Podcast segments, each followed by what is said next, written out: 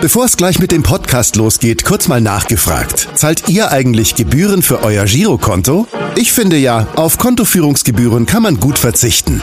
Deshalb wird dieser Podcast auch von der Sparda Bank Hamburg präsentiert. Dort gibt's nämlich das kostenlose Gehaltskonto für 0 Euro. Mein Tipp? Jetzt mit nur wenigen Klicks online oder in der Filiale zur Sparda Bank Hamburg wechseln und Gebühren sparen. Und nun geht's los mit dem Podcast. Präsentiert von der Sparda Bank Hamburg. HSV. Wir müssen reden. Der Abendblatt Podcast rund um den Hamburger Sportverein. Ja, die Saison ist vorbei, aber für den HSV geht es dann doch noch ein bisschen weiter. Und damit moin und herzlich willkommen zu unserer neuen Podcast-Folge. Mein Name ist Alexander Laux und neben mir sitzt zum einen mein Kollege Henrik Jakobs. Moin Henrik, wie, du warst ja da bei einem bestimmten Spiel am letzten Wochenende. Wie hast du das Drama erlebt? Ja, in Sandhausen war ich nicht, da war Stefan Walter mein Kollege. Ich saß hier alleine im Büro, war ja Pfingstsonntag, wir mussten keine Zeitung machen, aber den Online-Spielbericht hatte ich vorbereitet und äh, ja, die ersten 20 Aufstiegszeilen waren geschrieben, aber dann hörte ich elf Minuten Nachspielzeit und elf Meter in Heidenheim, da habe ich sie kurz schon mal zur Seite geschoben und äh, ja, wusste auch irgendwie schon, was kommt und ja, das Drama nahm seinen Lauf. Ich hatte es ja angekündigt. ja ja, irgendwie ging dein Puls dann auch richtig hoch. Also ich habe immer gedacht, ja, da, leider, man kennt das ja, es passiert noch irgendwas. Doch, doch, der Puls war schon, war schon hoch, ja. Ja, und ähm, wir sprechen heute Morgen ähm, am Mittwochmorgen vor dem ersten Relegationsspiel äh, gegen Stuttgart und wir wollen heute uns deshalb können ja können ja nicht so viel über das Sportliche reden. Wir haben aber ein ganz anderes, sehr sehr spannendes Thema, das Volksparkstadion. Dort, äh, wo dann am Montag das entscheidende Spiel gegen den VfB Stuttgart stattfindet und ähm, es jetzt sich ein, äh, ein ganz bedeutender Tag am 2. Juni 1998 sind die Bagger angerollt, das erste Mal im alten Volksparkstadion und haben das aufgerissen und Darüber wollen wir heute reden mit einem sehr prominenten Gast, ähm, äh, nämlich Andreas Wankum, der das Stadion mal ganz verkürzt gesagt gebaut hat. Herzlichen, äh, herzlichen Glückwunsch dazu und äh, herzlich willkommen, Herr Wankum. Vielen Dank. Äh, ich freue mich hier bei Ihnen zu Gast zu sein. Ich hätte mich äh, noch lockerer gefühlt, wenn das am Samstag keine Viertelstunde Nachspielzeit gegeben hätte. Okay, ich entnehme Ihren Worten schon. Sie verfolgen den HSV auch heute noch. Ähm, ja, vor uns liegen noch die Abendblattseiten. Ähm, damals zehn Jahre danach, am 2. Juni 98, rollten die Bagger an, 13.40 Uhr. Genau, Sie haben das Stadion gebaut und Sie verfolgen auch heute noch, was in diesem Stadion passiert und auch was dann in Sandhausen passiert. Ich verfolge das ja manchmal, insbesondere in den letzten, ja, ist ja mehr als fünf Jahren, war davor ja auch immer schon gewöhnungsbedürftig ähm, verfolge ich das und ähm, bin manchmal mehr als traurig. Außerdem hat man Kinder und Freunde und Kollegen und die sind eigentlich allesamt HSV-Fans. Und Sie? Ich bin auch ähm, HSV-Fan, wobei manchmal bin ich schon echt sauer auf das, was da passiert. Ähm, finde, dass man den Möglichkeiten einfach nicht äh, Genüge tut. Ja, der HSV hat auf jeden Fall ja auch mit seinem Stadion große Möglichkeiten. Es ist immer noch eine der schönsten Fußballarenen Deutschland. Da sind sich, glaube ich, alle einig. Sie haben mit Ihrer damaligen Firma Deuteron das Stadion geplant und gebaut. Ich habe schon gesagt, ähm, ja, viele, viele Menschen mögen es noch immer, kommen immer sehr gerne ins Volksparkstadion. Wann waren Sie denn eigentlich zuletzt im Volkspark, im Stadion? Ähm, das erinnere ich zufällig genau. Ich war dort mit zwei äh, Kollegen aus dem politischen Bereich, die sich die Wunden leckten, weil sie gerade bei der ersten Kabinettsbildung Merkel, beide von Frau Merkel, ähm, in ihre Schranken gewiesen wurden. Und ähm, insofern war es für mich ein politisch interessanter Besuch. Und ähm, damals, das war gegen Köln. Ich glaube, der HSV hat noch gewonnen.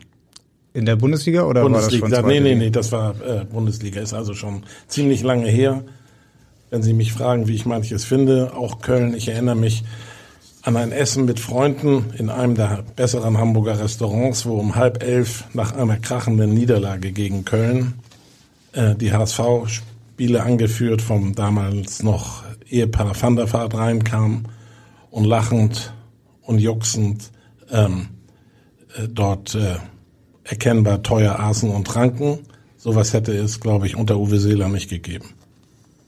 Also insofern die richtige Einstellung fehlt in dem Verein von vielen Beteiligten schon seit langem, glaube ich. Aber die zweite Liga, haben Sie gesagt, tun Sie sich nicht an. Äh, Hat nichts mit zweiter äh, Liga zu tun. Ich kriege einfach irgendwie bei dem, wie die spielen, kriege ich ähm, oft schlechte Laune. Also das verfolge ich dann schon, wenn man es sehen kann, im Fernsehen, im Radio oder ich gucke auf meinem äh, Mobile sowie auch am Wochenende.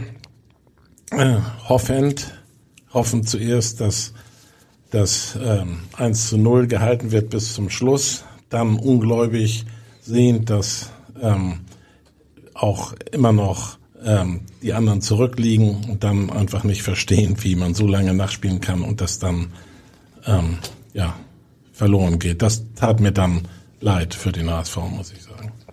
25 ähm, Jahre ist es her. Haben Sie denn heute noch Kontakte auch zu Verantwortlichen von damals, die vielleicht auch noch da sind? Also mir fällt da zum Beispiel Kurt Kriegel ein, der Stadionchef, der ja auch immer noch da ist. Ich glaube, bis zur EM nächstes Jahr will er noch machen. Zu Kurt Kriegel, ja, das ist ein ganz feiner Mensch, muss ich sagen. Sehr äh, fein. Den, zu dem habe ich immer wieder Kontakt und wenn man mal ihn ansprechen möchte, dann ist er immer ansprechbar. Ja, zu dem habe ich sowieso ein besonderes Verhältnis, weil sein Vater die Deuterun mal gegründet hat. Okay. Ja, Deuterun ist ja auch irgendwie nochmal das, das Stichwort. Wir wollen auch äh, ein bisschen über diese Zeit damals sprechen. Da ist, ich habe das als Reporter auch damals miterleben dürfen. Es war ja eine extrem spannende Zeit. Ein paar Sachen wollen wir erinnern, weil wir auch viele Jüngere haben, die das wahrscheinlich gar nicht, für die ist es klar, okay, das Stadion gibt's, aber das, was da drumherum alles passiert ist, war ja zum Teil unglaublich. Auch für Sie persönlich hat das recht große Konsequenzen gehabt. Ähm, aber erzählen Sie doch mal, wie, wie war denn Ihr erster Kontakt mit dem HSV und vor allem mit wem haben Sie gesprochen, als es um den Stadionbau ging? Ich hatte ja Jahre vorher bereits ein Stadion auf dem Millantor bauen wollen und hatte da die Idee und bei meiner Verlobungsfeier hat mein Schwiegervater zu mir gesagt, halte dich immer an erste Adressen, wenn du es mit dem HSV gemacht hättest, wäre das nicht passiert. Das heißt, Sie wollten neben dem St. Pauli-Stadion noch ein anderes Stadion bauen oder Sie wollten Ich wollte dort das bauen, was da jetzt gebaut worden ist. Das so, war aber ja. noch äh, zu, zu Zeiten von Schacht und Ulich. Mhm. Ähm, so, und der war dann auch mit Pokrop zusammen Manager für ein halbes Jahr bei St. Pauli. Ich weiß gar nicht, ob das 78 oder 79 war. Dann habe ich das so ein bisschen aus den Augen verloren. Und dann ähm, habe ich über Wolfgang Grosebruck und Volker Lange Kontakte bekommen und den ähm, skizziert, welche Ideen ich habe. Dann gab es das Michael Jackson Spiel, äh, Spiel sag ich schon, das Michael Jackson Konzert. Das erinnere ich auch noch. Und da war ich als Gast und sah, wie die Bühne äh, sich nach oben und unten bewegt. Und habe ich gesagt, hier muss dringend was passieren. Im alten Volksparkstadion. Im alten Volksparkstadion und habe dann, ich weiß gar nicht, äh, mitbekommen, dass die Stadt sich das auch überlegt und dass die Stadt wusste, mit dem alten Volksparkstadion werden wir nicht Teilnahmeort an der äh, WM 2006. Mhm. Ja, ne? Ja, 2006. Und ähm, dann wurde das auch ausgeschrieben. Und wir haben uns gemeinsam mit der damals, mit dem damals größten äh, deutschen Baukonzern, Philipp Holzmann, beworben und auch den Zuschlag bekommen. Später dann hat Holzmann die eine ganze Reihe von ähm, Spielstätten, Venues, sowohl geschlossen wie auch äh, kleinere Arenen angefangen hatten, die bereits mit der Köln Arena bauen wollten und betreiben wollten damals, haben die gesagt, wir wollen da rausgehen und dann war die Frage, geben wir die Anhandgabe zurück oder aber, und da hat mich der Hafer dann gestochen, ich mache das alleine. Und äh, wir haben auch andere Sachen mit Holzmann gemacht und äh, die hatten sich aus einigen zurückgezogen und haben dann uns einen Unternehmer empfohlen, allerdings garantiert, dass äh, Zeitplan und äh, Kostenrahmen ein und Qualität eingehalten wird und das auch bankgarantiert. garantiert. Den haben sie uns dann auch für Stadion empfohlen, da haben wir uns aber diese Garantien leider nicht geben lassen. Und äh, dann haben wir teilweise mit den falschen Partnern ähm, und teilweise eine Sache zu sehr wollend, so würde ich sagen im Rückblick, ähm, begonnen, ähm, den Zuschlag umzusetzen und äh, zwar äh, in dem gedrehten damaligen Volksparkstadion. Ich erinnere mich an vieles noch sehr genau. Äh, man hätte wirklich auf der anderen Seite, dort wo damals der Parkplatz war, äh, das Stadion bauen sollen und dann in das alte Stadion hinein, die Arena, das wäre klüger gewesen. Es wäre die Barclays Arena, ja. ja. Aber unseren Fehler haben ja viele gemacht. Ich war nachher ja auch an vielen anderen Stadionprojekten beteiligt und äh, in bestehende Stadien hat Berlin gebaut, Frankfurt, Köln, überall wo ich beteiligt war, ähm, weiß nicht wer noch. Und das ähm, bringt immer nur Probleme mit sich. Neubau wäre besser gewesen. Also Sie müssen einmal, ich erinnere mich jetzt an die Geschichte, die haben Sie früher mal erzählt, dass es ein Zufall war, dass das Spielfeld gedreht wurde. Die Anekdote müssen Sie einmal erzählen. Ja, mein damaliger Partner, ähm, der rauchte gerne und guckte sich äh, Dinge an bei einem Gespräch über Stadion, wo äh, der Grundriss vom Stadion auf dem Tisch lag und ähm, nahm die Zigarette in die eine Hand und stützte sich mit seinen drei Fingern auf dem Tisch ab und das Stadion verrutschte. Und dadurch sahen wir, dass äh, das gedrehte Stadion in den alten Grundriss passt und sind so auf die Idee gekommen, ähm, Abriss teilweise, stufenweise und Neubau und äh, mit der Möglichkeit in dem, äh, wenn, wenn der Rasen fertig ist, mit den jeweils neun Tribünenteilen bereits äh, dort zu beginnen zu spielen. Sensationell. Das heißt, ohne die Zigarette würde das Spielfeld heute noch so sein wie vorher. Ja, das stimmt. Aber deswegen möchte ich gerade jungen Menschen nicht anraten, jetzt mit dem Rauchen zu beginnen. Und heute ist ja nicht äh, Raucherwelttag, glaube ich. Ne? Insofern. Sie sagen, es war dann ein Fehler, dass Sie das nicht neu gebaut haben. Und trotzdem war das Stadion dann, als es fertig war, ja wirklich ein richtig schönes Stadion. Ähm, ich glaube, viele Fans waren dann auch stolz, dass es in diesem alten Volksparkstadion an der gleichen Stätte ähm, noch da geblieben ist. Das macht ja auch irgendwie diesen, ähm, diesen Charme des Stadions dann aus. Ähm, ja, waren Sie dann nicht trotzdem auch total zufrieden, als das Stadion dann noch fertig war? Total zufrieden wäre der falsche Ausdruck. Ähm, ein gewisser Stolz, auch dafür, wie man das durchgezogen hat, ähm, ist bei mir vorhanden. Die Erinnerung an viele Fehler auch. Äh, die habe ich auch versucht, äh, so zu nutzen, dass ich anderen von anderen Dingen äh, nicht abgeraten habe, sondern sie ihnen geraten habe, die, äh, die Dinge anders zu handhaben, als sie dort gehandhabt wurden. Darauf wurde nicht gehört, weil man gesagt hat, der Wankum ist traumatisiert durch sein Stadion. Ähm, den halten wir da mal lieber raus, was sie dann am Anfang auch gemacht haben. Später hatte ich dann doch ein bisschen damit zu tun, sprich die Elbphilharmonie. Und ähm, ich hätte das Stadion auch größer gebaut. Wir versuchten eben, bevor ich zu Ihnen kam und ähm, ähm, haben wir noch, äh, ich weiß nicht, ob wir welche bekommen haben, versucht, äh, Karten für das Relegationsspiel zu bekommen wir flogen immer wieder raus, äh, scheint zu klein zu sein. Und ich glaube, äh, man hätte auch meinen Rat annehmen sollen, nicht nur wegen der Relegationsspiele, dort noch einen Rang zu bauen. Wie, wie groß wollten Sie werden? 80.000. 80.000. Mhm. Ja, wäre noch ein Rang. Wäre man zwar auch weit weg gewesen, aber ich glaube, es wäre immer noch besser gewesen als die Arroganz Arena und äh, als so manch anderes.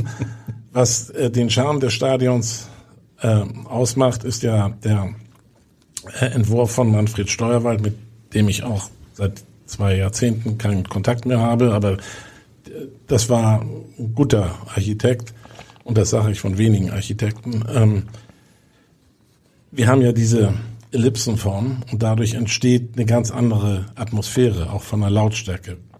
Sie waren wahrscheinlich alle schon in Dortmund und Dortmund ist viel einfacher und billiger zu bauen. Ist eigentlich auch richtig, dass sie es gemacht haben, wie sie es gemacht haben, wirtschaftlich gesehen.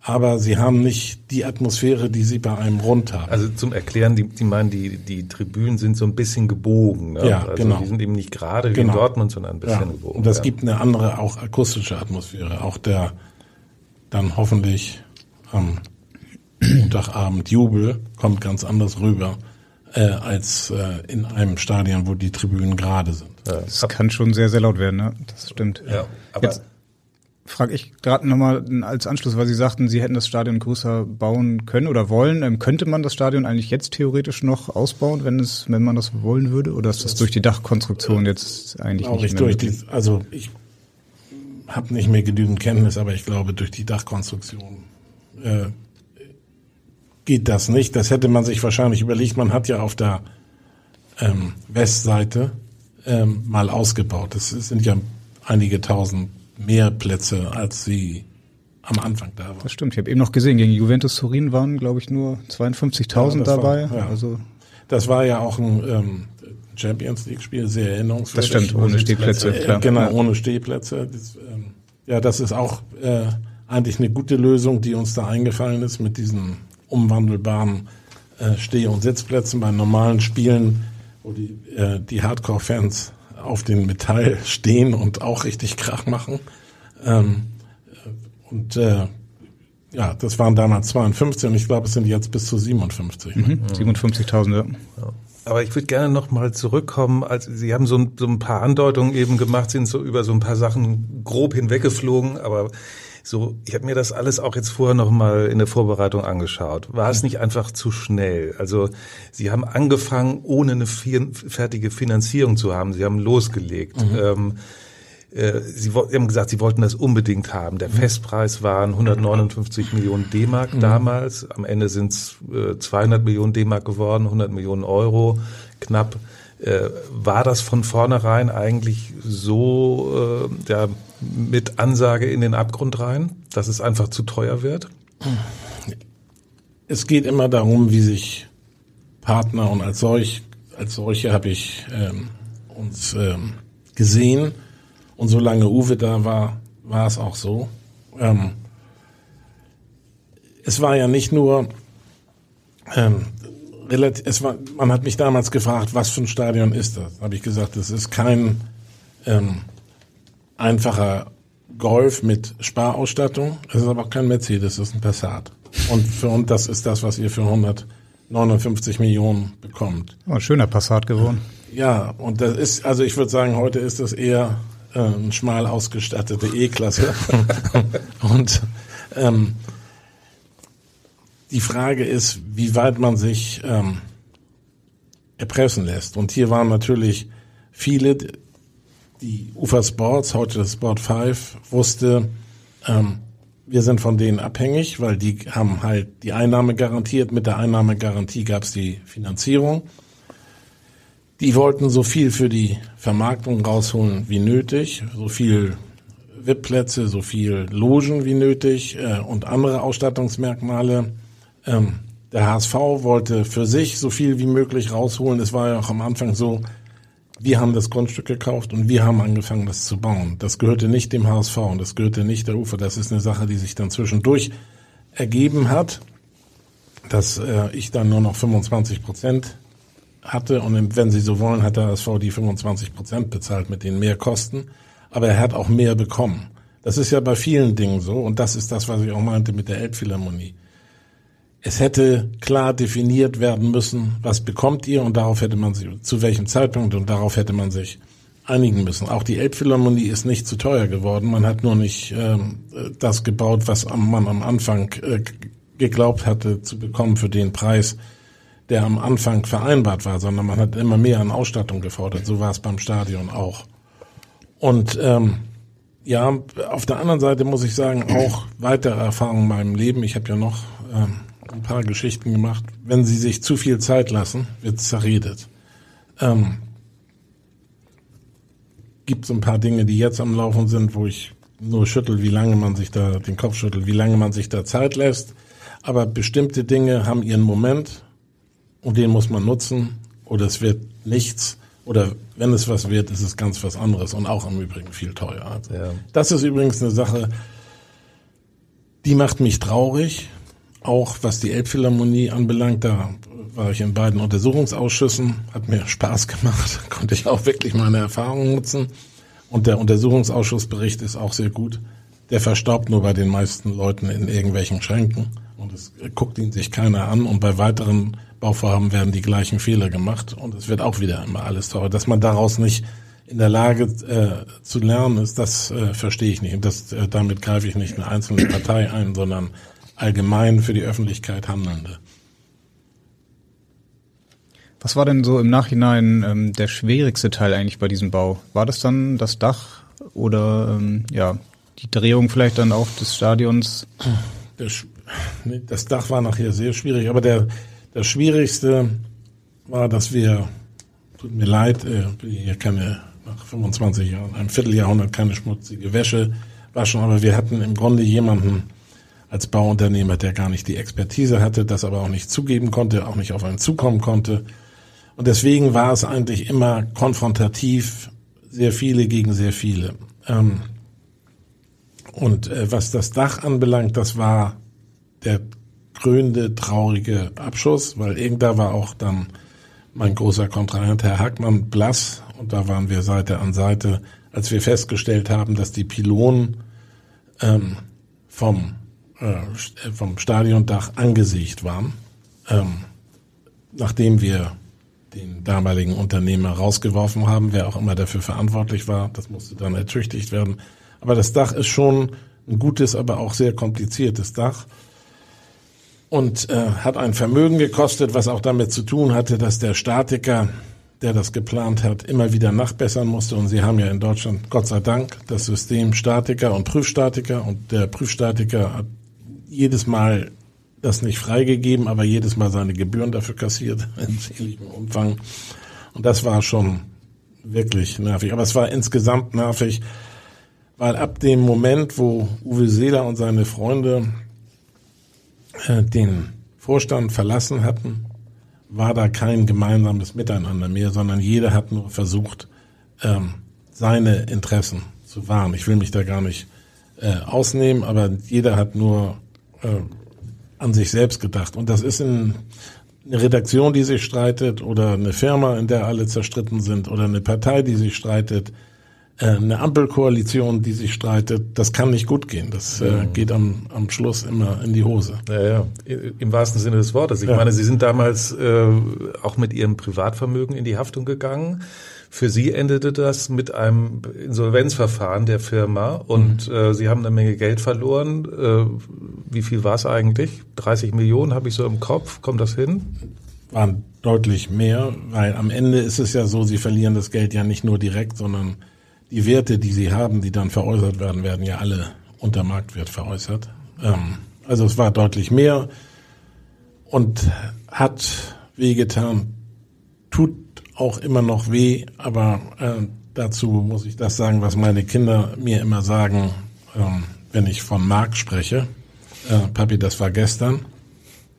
Äh, man muss nach vorne gucken und ich gucke ähm, konstruktiv, positiv nach vorne, jedenfalls meistens. Mhm. Wie geht's Ihnen heute äh, unternehmerisch? Sie haben eine Firma One West Developments. Bauen Sie immer noch Stadien? Nee, Stadion baue ich im Moment nicht. Ähm, hier und da wäre Bedarf, denke ich. Nein, tue ich nicht, aber ähm, wir sind eigentlich ein Family Office und ich äh, äh, investiere für die Familie gemeinsam mit, mit zwei weiteren Familien einer Deutschen und einer aus Jerusalem in Deutschland überwiegend in äh, Wohnungsbau, äh, bisschen in Einzelhandel. Ähm, wir sind grundsätzlich zufrieden. Die Zeiten im Moment sind natürlich schwierig, weil ähm, wir viermal so hohe Zinsen haben wie vor anderthalb Jahren. Wir haben deutlich höhere Baupreise. Wir haben Wegfall der KfW-Förderung. Äh, alles von heute auf morgen.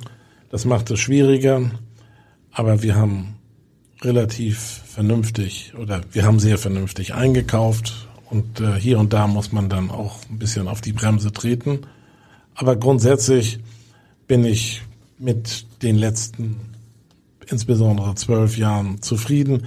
Das Problem bei mir war auch, was die Insolvenz anbelangte, dass ich noch unter das alte Recht fiel und das war Restschuldbefreiung sechs Jahre nach Beendigung. Und die Beendigung hat 15 Jahre gedauert. Und insofern hat das ähm, sehr, sehr lange eigentlich frei agieren kann ich erst wieder seit 2015. Ähm, will aber jetzt hier nicht rumjammern. Ähm, die letzten Jahre waren nicht schlecht zu uns. Sie haben ja damals schon sehr groß gedacht, ähm, was ja prinzipiell auch manchmal nicht verkehrt ist. Sie wollten auch noch einige andere WM-Stadien bauen, meine ich. Ähm, haben Sie vielleicht dann doch zu groß gedacht? Nö, wenn das hier geklappt hätte, dann ähm, wären die anderen Dinge auch möglich gewesen. Die sind da erst äh, nicht mehr weiter zu verfolgen gewesen, nachdem dies nicht geklappt hat. Ich glaube, ähm, das hätte schon ähm, funktioniert. Und ähm, man muss manchmal auch eine, ohne großkreuzig zu sein, äh, eine, äh, eine ordentliche Linie verfolgen, sonst kommt man nicht weiter. Das eine ist natürlich die wirtschaftliche Seite, das andere vielleicht auch die persönliche, emotionale. Gerade so WM 2006 war dann natürlich ein großes Highlight. Sie hatten ja vorher auch noch eine Loge beim HSV. Ähm, ich glaube dann, die ersten Tickets, die Sie dann kriegen sollten, waren etwas weiter oben. Wie ging es Ihnen so in dieser Zeit? Ähm, gerade wenn Sie so auch gesehen haben, dieses schöne Stadion und äh, ja, welchen Schaden Sie dann in der Zeit auch davongetragen hatten? Da habe ich mich äh, schon geärgert, auch über äh, die tue ich heute noch über die Senatorin, die mir dann in der letzten Reihe äh, Karten gegeben hat. Aber da muss ich sagen, dass ähm, die HSV Altinternationalen und Kurt Kriegel äh, dann für einen entsprechenden Ausgleich äh, gesorgt haben und ich bei zwei Spielen auf sehr ordentlichen Plätzen sitzen durfte. Ähm, man lernt ja auch damit umzugehen und man lernt auch in bestimmten Situationen sich Hilfe zu holen, um damit umzugehen. Das finde ich auch gar nicht schlimm. Das habe ich auch gemacht vorher, weil am Anfang war das schon kein schönes Gefühl, als das so näher rückte.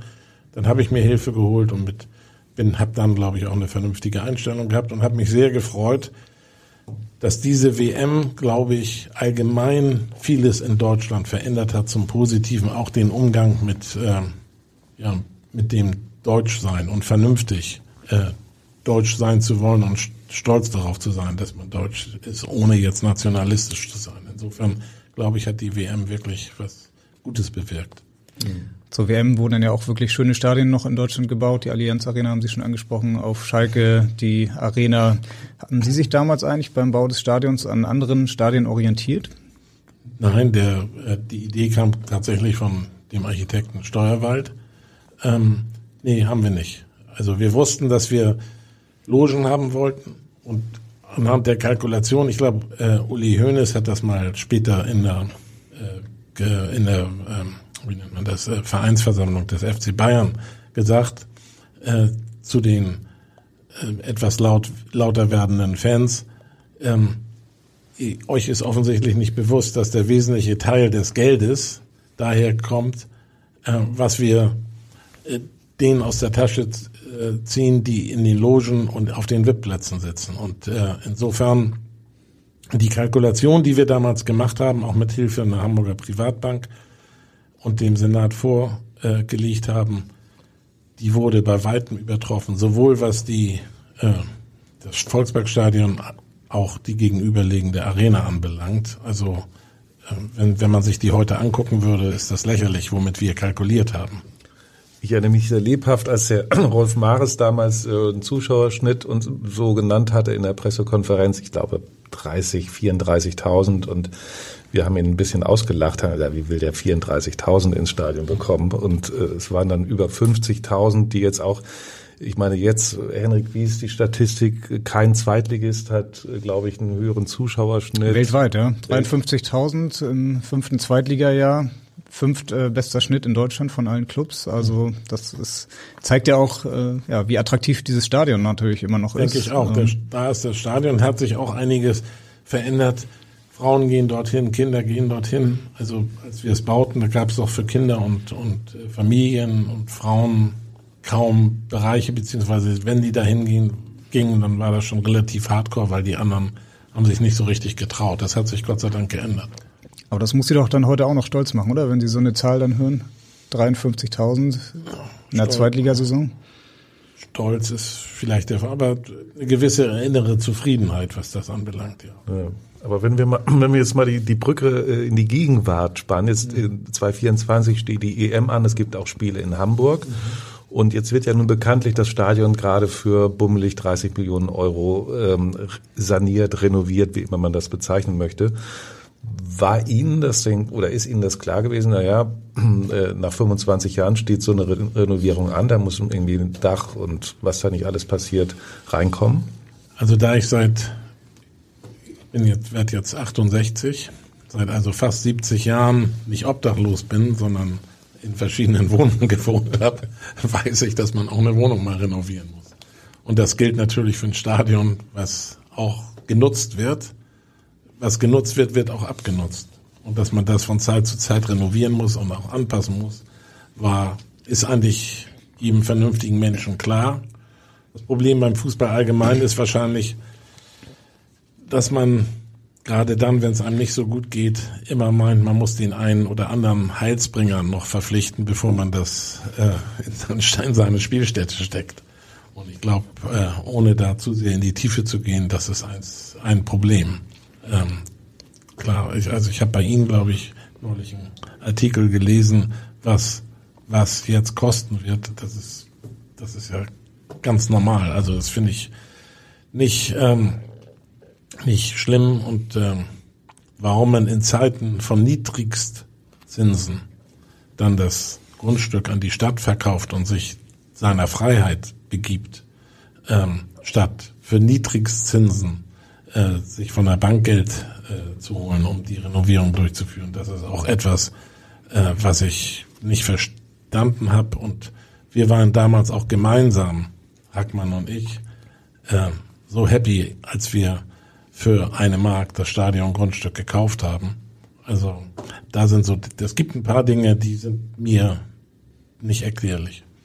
Ja, es, sind, es gab über die Jahre ja auch so ein paar falsche Entscheidungen. Hinterher ist man immer schlauer, aber damals auch, als es die Schauspieleraffäre gab und man dann UFA Sports noch beteiligt hat an den zentralen TV-Einnahmen, das war ja auch was, was den HSV Millionen damals gekostet hat. Und auch diese, also es tut ihnen aber auch weh, um auf den Punkt zurückzukommen, dass, äh, dass, der, dass der HSV eben nicht mehr alleiniger Eigentümer ist, dieses ganze Gelände des Stadions und so weiter, das komplette Paket. Ähm, das tut ihnen weh. Ja, das tut mir weh.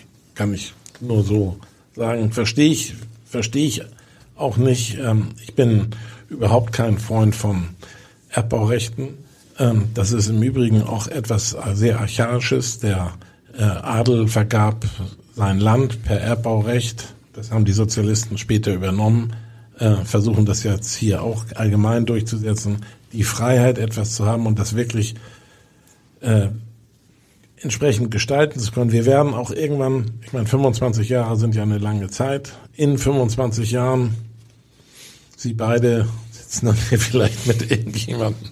Ich werde wahrscheinlich nicht mehr da sein oder sie rollen mich hier rein, aber ähm, wird wahrscheinlich noch viel mehr renoviert werden müssen oder können oder umgebaut werden können und äh, Dinge genutzt. Und da, je unabhängiger man ist, gilt ganz allgemein, also wer eine Eigentumswohnung äh, sich gekauft hat in den letzten Jahren mit den niedrigen Zinsen oder ein kleines Häuschen und so weiter, weiß das. Es gibt schon ein Gefühl der Unabhängigkeit. Glauben Sie denn so perspektivisch gedacht, ähm, wenn man immer wieder dann was renovieren muss jetzt am Stadion, dass es wahrscheinlich irgendwann sinnvoller ist, dann doch mal ein ganz neues Stadion wieder zu bauen? Oder glauben Sie, dass auch dieses Stadion die Fähigkeit hat, das Potenzial dann auch immer wieder sich den Gegebenheiten anzupassen? Ja, außer dem Kolosseum und anderen Dingen kenne ich nicht allzu viel. Also irgendwann wird das vielleicht mal auf einen zukommen, aber ich glaube, das ist noch eine ganze Weile hin. Aber, ähm, aber selbst Wembley musste irgendwann erneuert werden. Genau. Gibt es denn irgendwie Kalkulationen über die Nutzungsdauer von, von solchen Spielstätten? Nicht, dass ich wüsste. Nicht, dass ich wüsste. Also das Olympiastadion in Berlin ist ja eigentlich geplant für die Olympischen Spiele ähm, zweit, äh, 1916. Da war der Erste Weltkrieg und dann hat Berlin den Zuschlag bekommen für 36. Ähm, so, und das hat gehalten von 36 bis 2006. Und dort haben wir heute etwas ganz anderes. Wir hatten ja auch früher immer die Stadien mit den Leichtathletikbahnen. Ähm, und wir haben jetzt eben Spezialstadien, die dann auch die bessere Atmosphäre haben. Die Atmosphäre war ja eigentlich ähm, nicht äh, so super. Das lässt sich also das Münchner Stadion, ähm, ganz objektiv gesehen, wenn man da war, ist nicht schlecht. Die spielen ja auch äh, ganz attraktiv. Ganz attraktiven Fußball, muss man ja bei allem sagen. Dann lässt sich vieles aushalten. Aber das, ich finde, das HSV-Stadion, das Volksparkstadion ist schon schöner. Man hat das Gefühl, man ist viel näher dran und, und ist mittendrin. Also insofern ähm, aber Warum hat man das Gefühl, man ist in einem Fußballstadion und nicht ja. in irgendeiner Hightech-Arena? Genau. Ähm, genau. Ja, da, ja, das hat irgendwie noch so einen, so einen alten Charme dann genau, dabei. Ja. ja. Und Fußball sollte auch nicht zu sehr, also natürlich ist es kommerzialisiert und da kann man sich auch nicht ausschließen, aber man, das Gefühl sollte einem wenigstens nicht genommen werden, dass es mhm. äh, etwas ist, was für jedermann ist. Jetzt wird ja gerade wieder, haben wir gerade schon drüber gesprochen, viel saniert. Also die Dachmembran muss ausgetauscht werden, ähm, das Flutlicht, die Beschallungsanlage, Klimaanlagen. Wussten Sie damals schon, dass vielleicht in manchen Bereichen Sie ähm, ja, Sachen gebaut haben, die dann vielleicht nicht den allerhöchsten Ansprüchen schon genügt haben, ähm, wo Sie wussten, das wird irgendwann auf den HSV zukommen? Ob das auf den HSV, also erstmal das, was wir gebaut haben, ähm, genügte den damaligen Anforderungen auch der FIFA ähm, für die WM 2006. Ähm, die FIFA hat ziemlich hohe Anforderungen, die mit ziemlicher Arroganz äh, vertreten werden, was auch für ähm, das internationale Olympische Komitee ähm, äh, der Fall ist. Hatten, Sie haben mich gefragt, hatten Sie ähm, Vorbilder für Stadion? Vorbilder für Stadien hatte ich nicht, aber für die Finanzierung hatte ich, weil ein Freund von mir gehörte zu den Initiatoren, leider in diesem Jahr verstorben, der Freund der Olympischen Spiele in Atlanta, wo wir, wo ich auch sehr viel war, eine Woche im Monat, über Jahre. Ähm, da habe ich gesehen, wie man sowas finanzieren kann, nämlich durch den Verkauf von Rechten und wie so etwas läuft. Ähm, dass Dinge sich verändern. Wir werden auch in 25 Jahren andere Anforderungen haben. Ähm, und ähm, wie gesagt, wir wollten den Passat bauen und nicht die S-Klasse. Und ähm, äh, der, der Vermarkter hat ja ohnehin Dinge durchgesetzt, wie zum Beispiel dieses große Loch, wenn Sie reinkommen in den VIP-Bereich, ähm, wo zwei Etagen sind, die aber durch dieses große Loch verbunden sind. Und äh, es ist keine Wand vor den, ähm, vor den Logen. Das führte dazu, dass wir sprenklern mussten, dass wir F120 äh, Glas einziehen mussten. Das heißt, im Brandfall muss Glas 120 zwei Stunden halten, bevor es springt und so weiter. Man bekommt, wenn man so und so viel ausgeben will, bekommt man nur so und so viel. Das ist bei vielen ja. im Leben. Gab auch keine Klimaanlage dann in der Haupttribüne, die jetzt, glaube ich, auch nachgerüstet ja. werden muss. Ne? Ja. Teuer, wäre damals wahrscheinlich günstiger gewesen wäre damals günstiger gewesen wäre, aber da hätte man auch vielleicht eine höhere Pacht bezahlen müssen. Wobei dazu gibt es eine komische Geschichte. Ich stand mal mit einem Freund ähm, in den Hohen Bleichen vor einem äh, Laden, der zum Beate Huse Konzern gehört. Und wir unterhielten uns, da kam einer vorbei und sagte, viel zu heiß. Was meinen Sie? Viel zu heiß. Und dann sage ich, Entschuldigung, wir haben, wir unterhalten uns, ging nicht um die angebotene Ware, ja. die man im Schaufeln sagt. Nein, das Stadion, keine Klimaanlage, viel zu heiß. ja, schöne kleine Anekdote. Im Boulevard war jetzt im letzten Jahr dann auch, ähm, da wurde ja viel diskutiert jetzt über die Finanzierungsarbeiten, teilweise sogar von der Bruchbude Volksparkstadion die Rede. Das war dann wahrscheinlich etwas übertrieben, oder? Tat Ihnen das weh oder haben Sie das gelesen? Nee, das tat mir nicht weh und das halte ich auch für übertrieben. Das ja. halte ich wirklich für übertrieben, auch angesichts vieler anderer Stadien, die es so gibt. Ja. Und ja, es wurde jetzt ja auch schon einiges getan. Also jetzt beim Derby gegen St. Pauli wurde dann das erste Mal die neue Lichtanlage dann auch ähm, ja, genutzt. Da strahlte dann das Stadion plötzlich in Blau. Also ja, natürlich gibt es da ähm, besser als im Braun. ja, das äh, haben die ganz gut vorbereitet. Ja.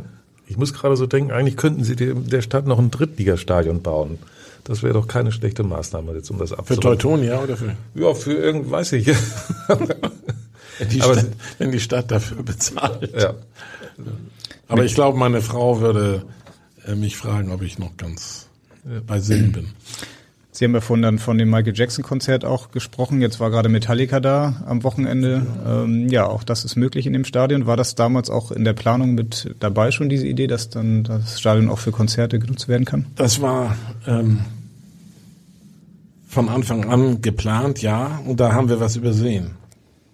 Ähm, das erste Konzert war, werde ich nie vergessen, Wolfgang Petri. Das war, darum mussten wir die eine Tribüne, die Osttribüne fertig bekommen für dieses Konzert. Und ich weiß noch, als es geöffnet wurde, wie da die kreischenden Damen mittleren Alters reinströmen. ähm, das fing aber nachmittags an.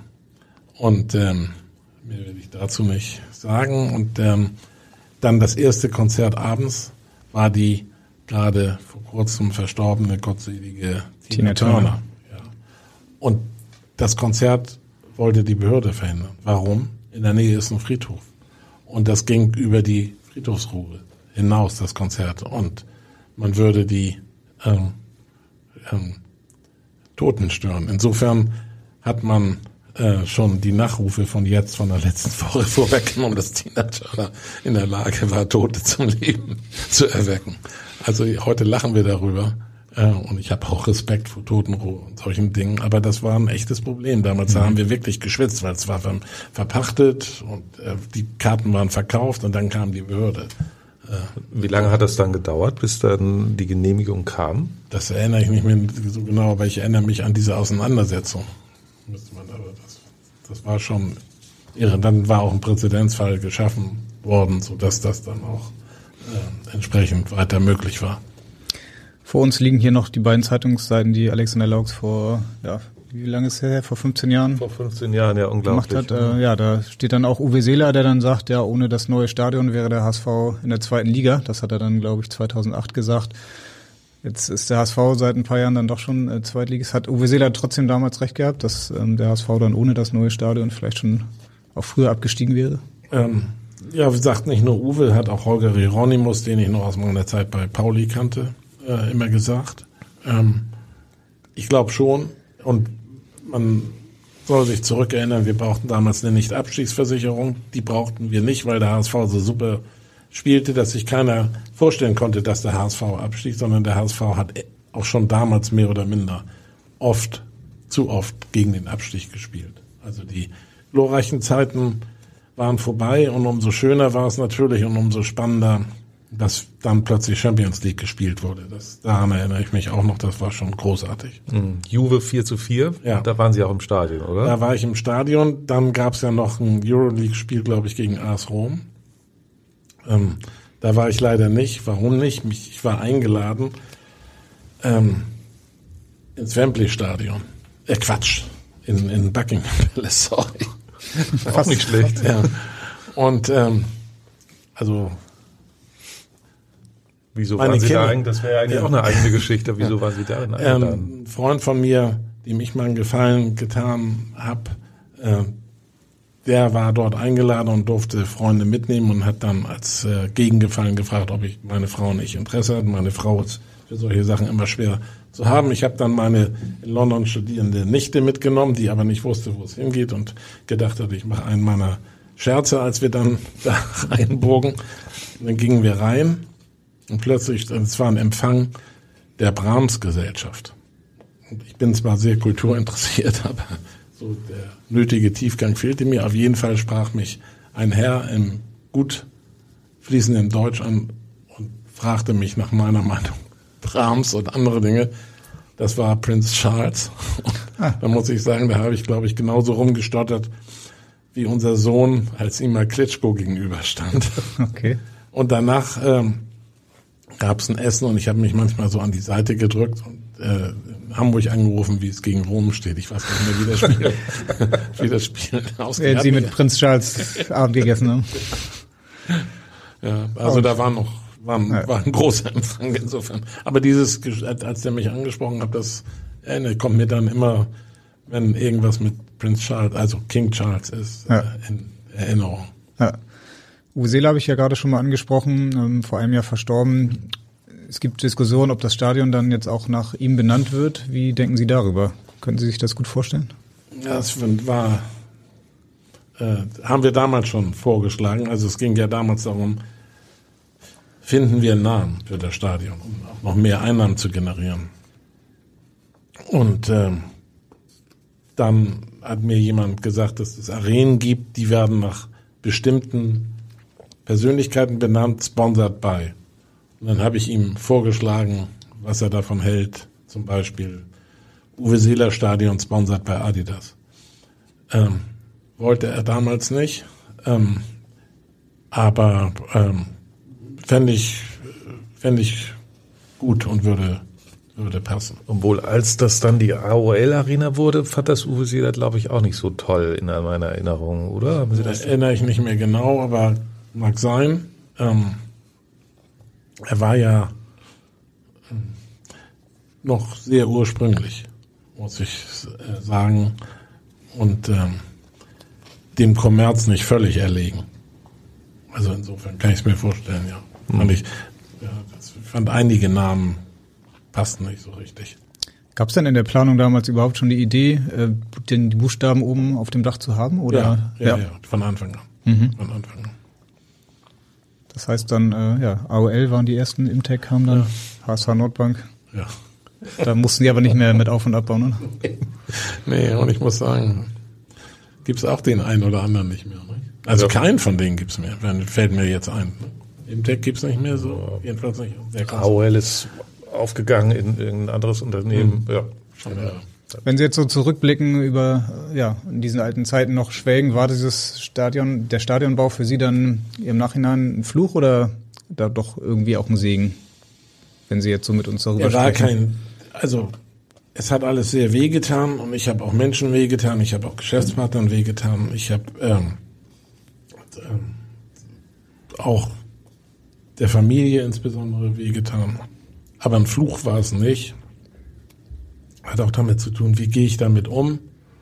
Und ähm, ich bin ich, weil ich die Dinge, die ich in meinem Leben gemacht habe, gemacht habe. Ich glaube auch, weil ich dazu gestanden habe und irgendwie damit zurechtgekommen bin.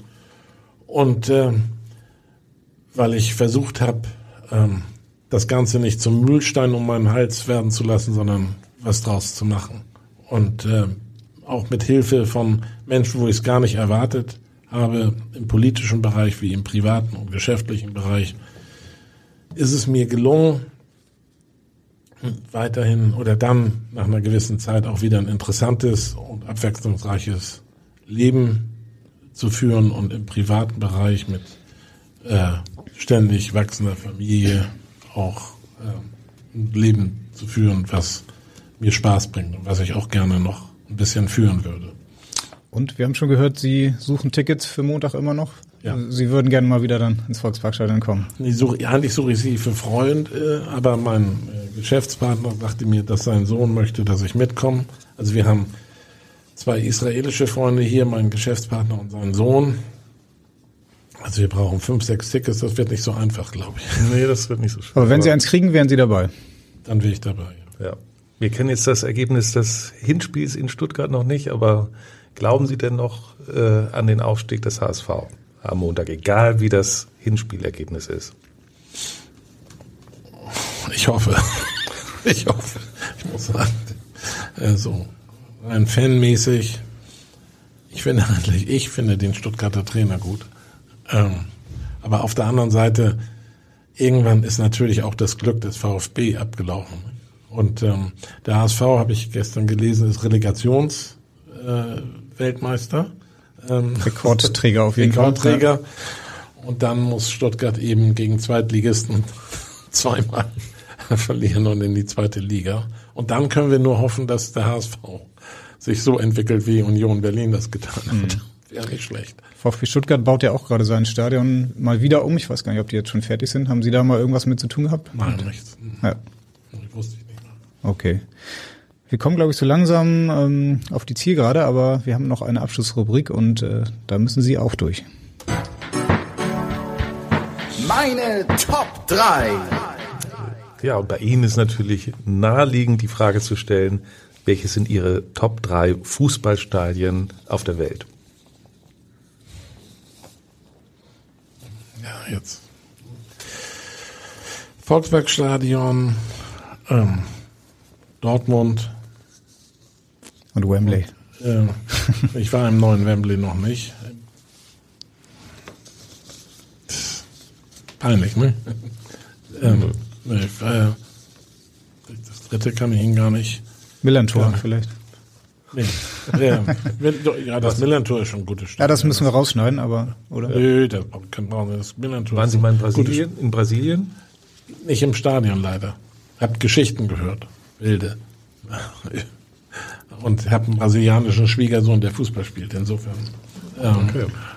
schon da auch eine weiß um die Begeisterung.